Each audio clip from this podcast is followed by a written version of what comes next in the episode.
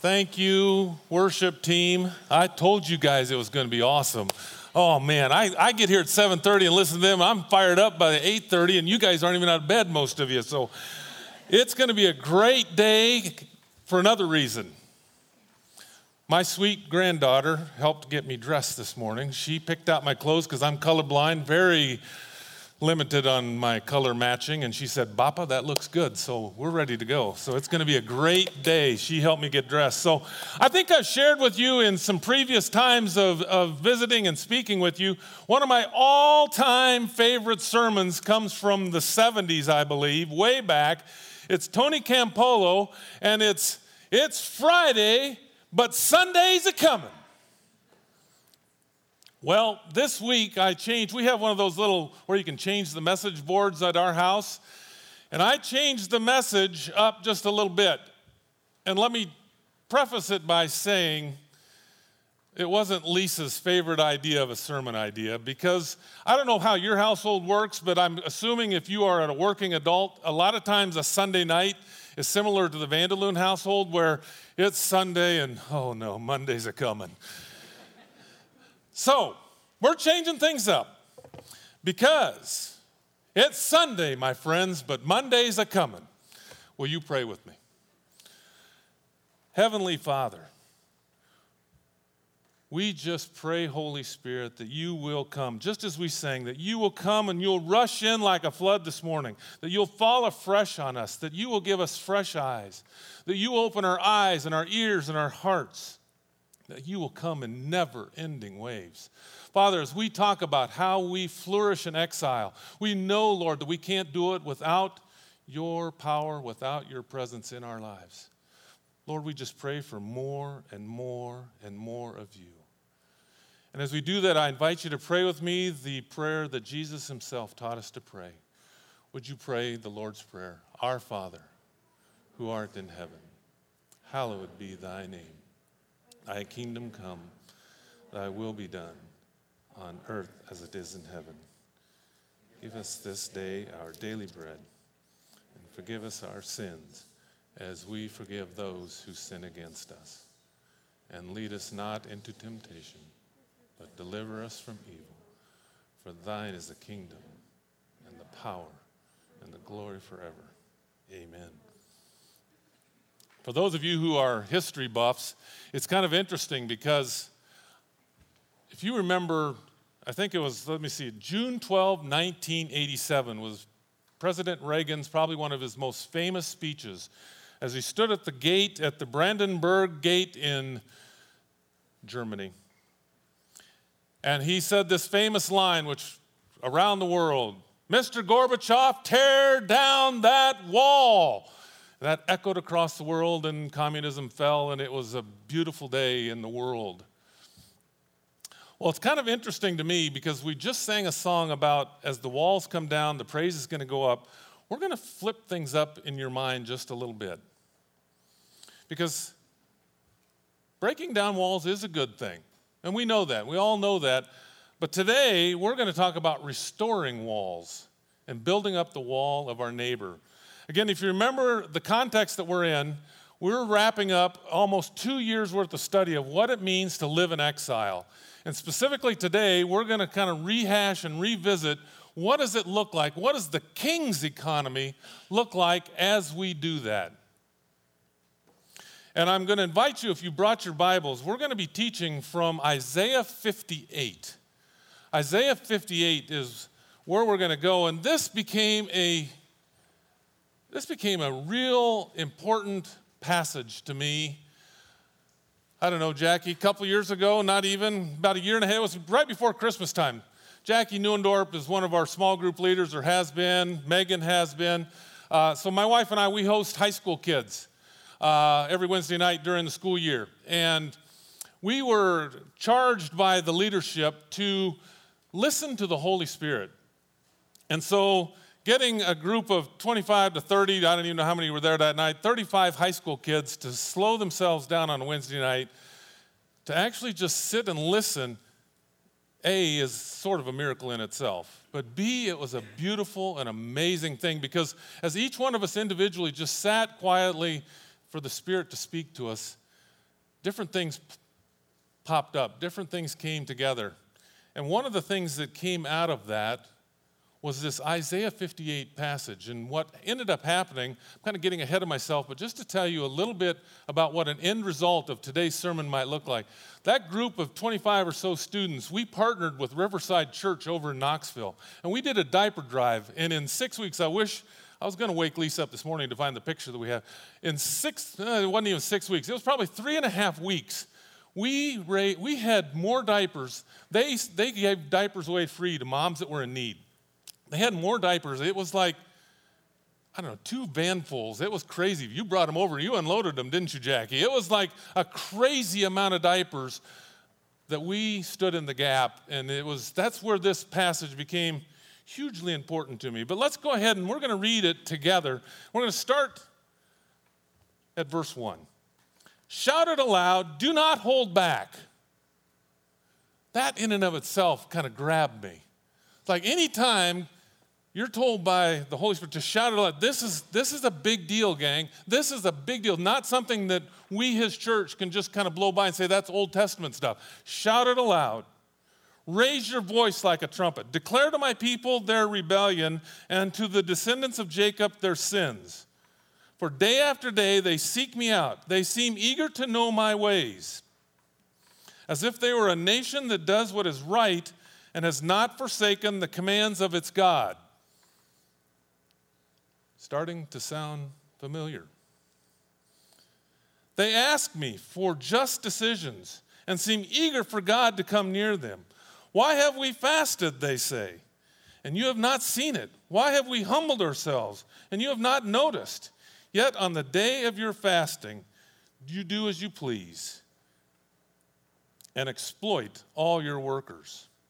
Your fasting ends in quarreling and strife and in striking each other with wicked fists. You cannot fast as you do today and expect your voice to be heard on high. So, what is it about their fasting that's unacceptable to God? What's wrong with it? In a nutshell, their fast has left their sin in their lives untouched. They're just going through the motions. They're doing the right thing on Sunday. They're doing the right whatever. They're doing, oh, they're saying the right things, they're doing what they think they've been told to do. Here's my encouragement to you. If you haven't watched, or if you were not part of Kevin's sermon from last week, here's your homework. Take 30 minutes and go back and watch last week's sermon from the sanctuary. Unbelievably powerful. Gang, here it is in a nutshell. Here was Kevin's message. We must, each one, each one individually, must, must, must nail our sin to the cross. We've got to kill our sin. All the right words, all the right things that we do, all the rules that we think we're following are right mean nothing to God if we don't kill our sin. It's pretty easy I am the first, it's pretty easy to stand here or sit here on a Sunday, do all the right things, raise our hands, sing all the right songs, and then Monday, what are we doing? I'm going to remind all of us it's Sunday, but Monday's a coming. Monday's a coming. Let's look at verse 6 through 10. What does God want from us? Is this not the kind of fasting I've chosen to loosen the chains of injustice and to untie the cords of the yoke, to set the oppressed free and break every yoke? Is it not to share your food with the hungry and to provide the poor wanderer with shelter? When you see the naked, to clothe them and not to turn away from, their, from your own flesh and blood? Then your light will break forth like the dawn, and your healing will quickly appear. Then your righteousness will go before you, and the glory of the Lord will be your rear guard. Then you will call, and the Lord will answer, and you will cry for help, and I will say, Here am I. Let me just, again, seems like obvious to some of us that have maybe been at this while going to church thing. I think we need to say it because some of us, even those of us that have done this a while, have been Christ followers for a while, this is not, heavy emphasis on not, what you do to get into heaven. That's a free gift. We talk a lot about grace. This is not about you doing the right things, doing the right thing to help your neighbor. That's not where we're going today. So I want to just clear that up right from the get go. There's no earning your way into heaven. That's a free gift that we've been given. God cannot be negotiated with. Gang, what I just read to you, that's why I was so excited to share this passage. What I just read with you, when we started talking a year ago, and then again just this last spring about the king's economy, I thought, Isaiah 58, that's it. That's the king's economy. That's what we're called to do. That's what it's all about. Let's look a little closer at some of those verses. Look at verse 6. If you want to summarize it, it's to lift the burdens of bondage, to loose the chains of injustice, to untie the cords of the yoke, to set the oppressed free, to break every yoke. If you jump to verse 9, to do away with the yoke of oppression. Look at the words chains, cords, yokes, oppression. Gang, the point is God wants to free his people. He doesn't want to burden them.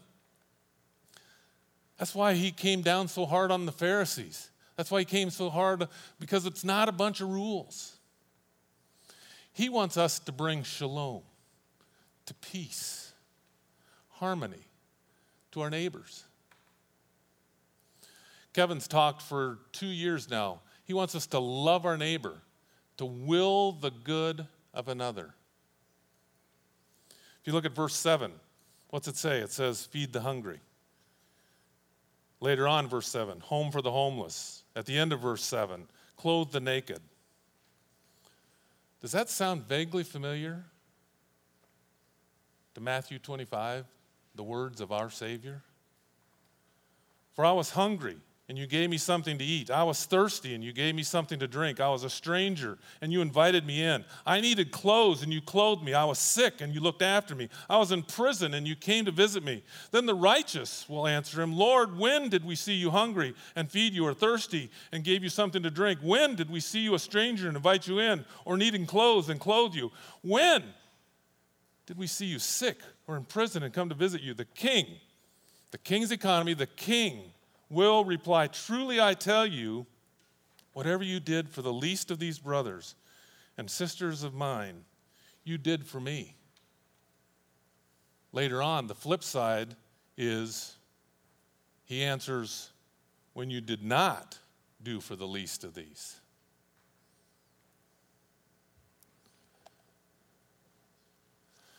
Interestingly, if you go to verse 9 again, if we jump back.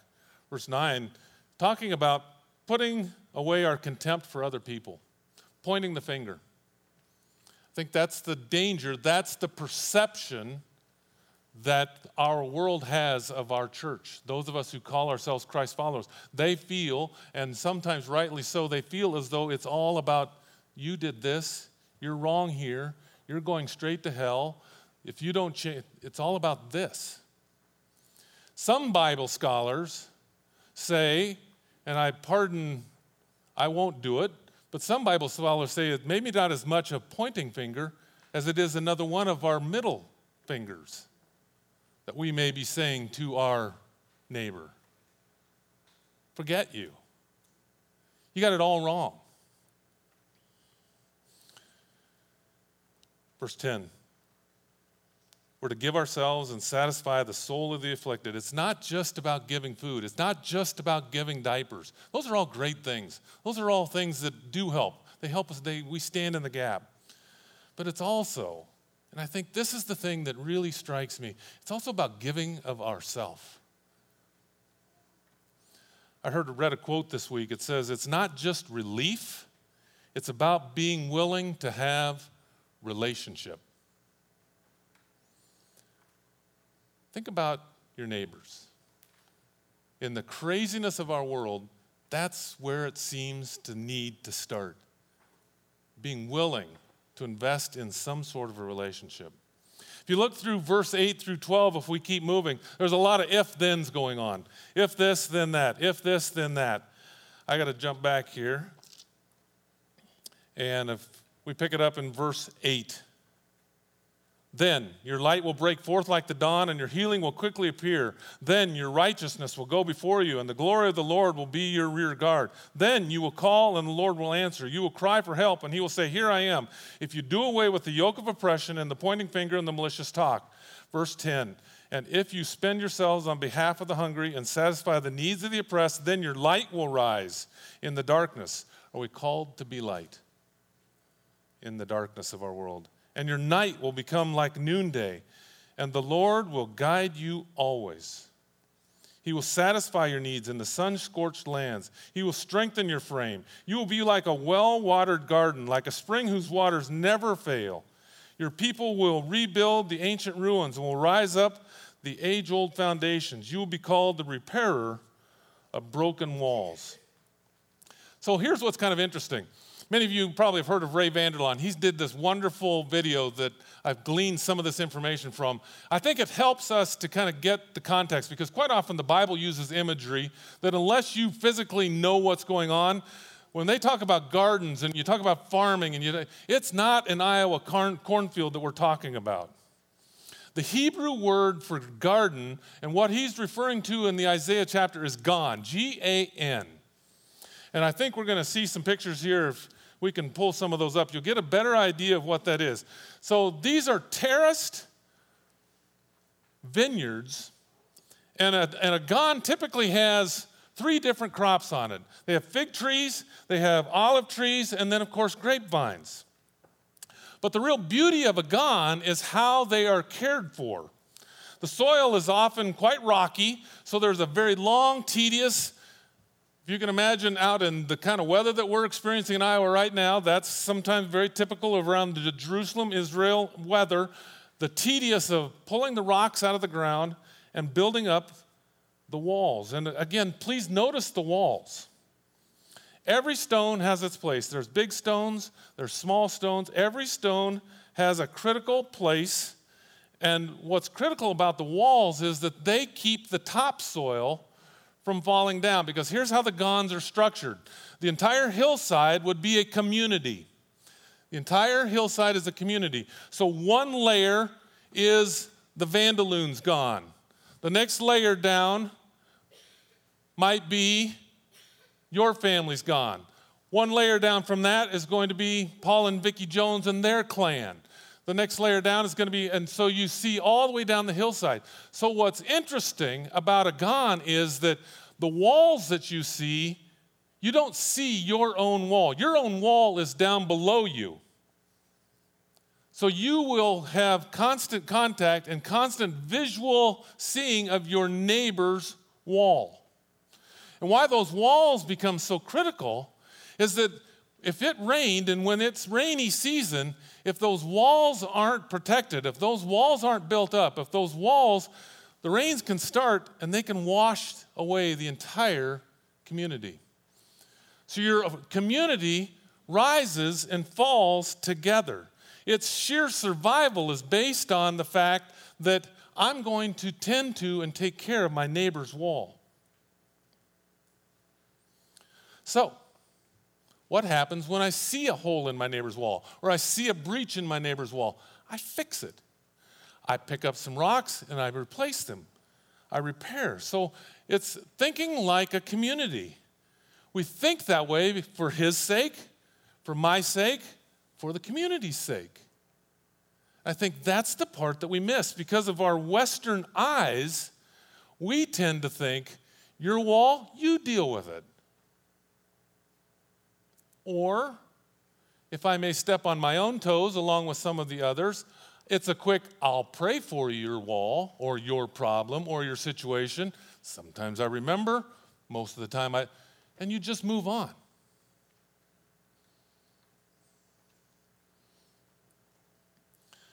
Gang, the community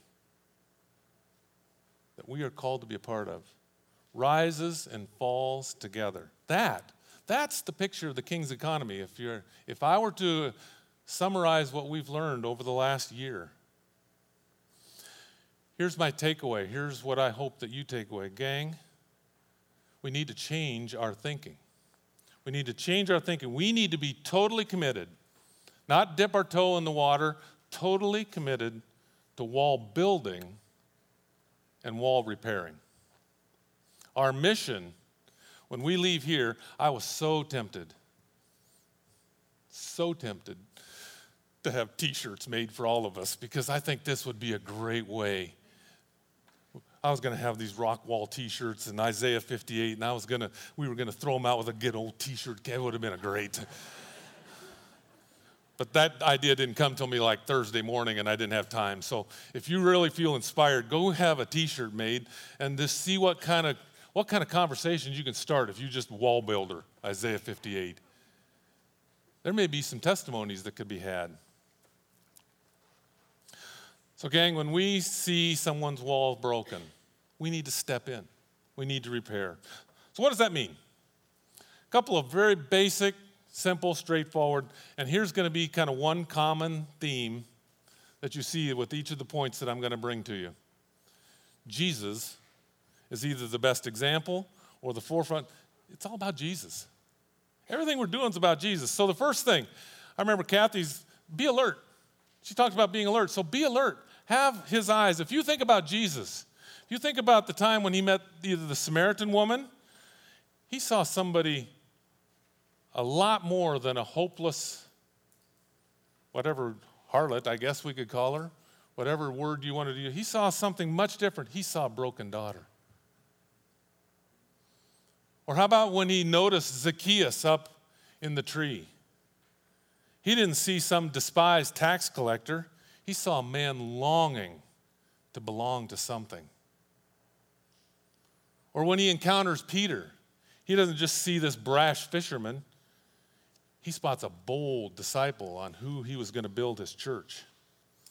Gang, we need to all continually pray that we can have eyes like Jesus to see people the way he sees them. We want to build the king's economy. Starts with being alert and having his eyes and his heart. Here's the second one that I put in for myself. I don't know if this will fit anybody else's scenario, but I put this in as a personal reminder. Don't act like you have all the answers. Again, think about the conversations that are recorded for us that Jesus had. He listened, he asked questions. Then he developed that relationship, which then allowed him to speak grace and truth. Saw somebody send something out be a bucket filler. Don't be one that's always dragging, emptying the bucket. Be a bucket filler. How about this one? Again, from just before some of the passages that Hannah read to us. How about following Jesus' example and washing feet? What does that take? Humility. It takes being servant hearted. I don't think it was any accident, the timing of when he did that, right before he said, I give you a new command love one another. So, what does that look like? Again, in Kevin's last few weeks, if you want to go back, if you haven't listened to them, we're talking balancing grace and truth. Balancing grace and truth. And that only comes, that's why that passage from John, that only comes when we are so connected, so connected to Jesus, because He, and then so, he's, he's just the one that can teach us. And then we're living out of the circle of love. Again, we talked about fruit of the Spirit. That's not just something we try harder, that's just who we are, that's who we become. So, as you think about the king's economy, gang, he wants to love the world through us. We've all heard that. We've all heard it many, many times on Sunday. But then Monday comes. So that's why I'm just encouraging all of us, gang, it's Sunday, but the joy is that Monday is coming. Because for the last few years, if you remember way back a couple years ago when Kevin started this series about living in exile, and that we're not to be living in fear. We're not to be fearful that we're so irrelevant that nobody wants to listen to us. Gang, it's not a time to be frustrated or worried. It's time for us to be the light. Time for us to build up and repair our neighbor's walls. Time for us to show the love of Jesus. We pray it almost every week so that his kingdom will come and his will will be done on earth as it is in heaven. Saw another interesting quote this week. Listen to this one revival. We all pray for revival. We all see a world that's dark. We all see a world that seems to be going in a direction we don't want. Revival is not going to come from great preaching but rather from great intercession. That's us. That's us when we intercede for and love our neighbor and build their walls. Again, it's going to require a tremendous amount of dependence on the Holy Spirit because you know what? Everything I've talked about, all this is not going to come naturally. It comes through the power of the Holy Spirit. If you look at, let's look at those words that Hannah read for us earlier. Very truly, I tell you, whoever believes in me will do the works I have been doing. They will do even greater things than these, because I'm going to the Father, and I will do whatever you ask in my name, so that the Father may be glorified in the Son. Get this you may ask for anything in my name, and I will do it. If you love me, keep my commandments. But the advocate, the Holy Spirit, whom the Father will send in my name, will teach you all things. He will remind you of everything I have said. Peace I leave you, my peace I give you. I will not give you give to you as the world gives. Do not let your hearts be troubled. Do not be afraid. Remain in me, and I also in you. No branch can bear fruit by itself.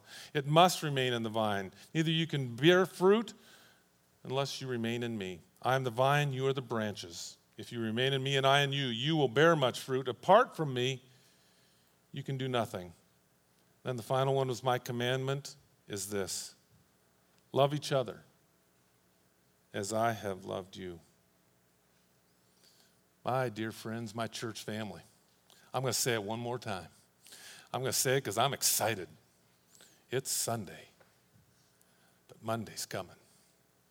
We can roll up our sleeves and we can build our neighbor's walls. And we can point to Jesus while we're doing it. That's what it's all about. We can point to Jesus and bring glory to Him. I'm going to invite the worship team to come on back up. Couple of questions or action steps that I'm going to encourage you to ponder. First one is this What specific things can you do in order to become more aware of the broken walls in your community? What specific things? Sometimes that gets out of your own little circle of friends and acquaintances. That might be having coffee with or inviting that neighbor that you've never invited to the neighborhood gathering. That might need a hamburger barbecue with somebody that you wouldn't normally. Again, I'm going to encourage you think about who Jesus ate with. Think about who Jesus was hanging out with. Second thing, who in your circle of influence your neighbors is at risk?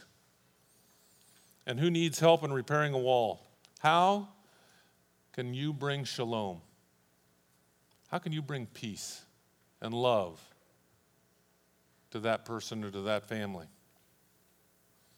That may be high on your prayer list in the coming weeks. And then during our last couple of songs, I'm going to encourage you, whether that's as a family, whether that's individually, I'm going to encourage you to write, take one of these stones that I brought, and you can write whatever you want, but whether that's maybe Isaiah 58, that might be in wall builder, because if you think about it, think about it, a lot of times in the Old Testament, God commanded the Israelites to build an altar so that they could remember. Because again, it's Sunday, and the craziness of Monday is coming. So if you have this sitting on your desk at work, and you run into those situations that we all do, you be reminded who you are and whose you are and what you've been called to do. Parents, I'm going to take it a step further. Maybe place your family rock somewhere where you can teach by example and by words to your kids. When they go, What is that rock all about? You can teach. You can teach. You can show them. You can say, Hey, let's invite, let's do this, let's have these people over for Kool Aid and, and an ice cream cone. Whatever that maybe is, to build your neighbor's wall. And then the last thing that you can do during this time is Paul and Vicki are going to be serving communion. Time to come and celebrate what he's done and what he's called us to do. So while we sing and praise, everybody's going to be able to relax. We got a couple of different songs.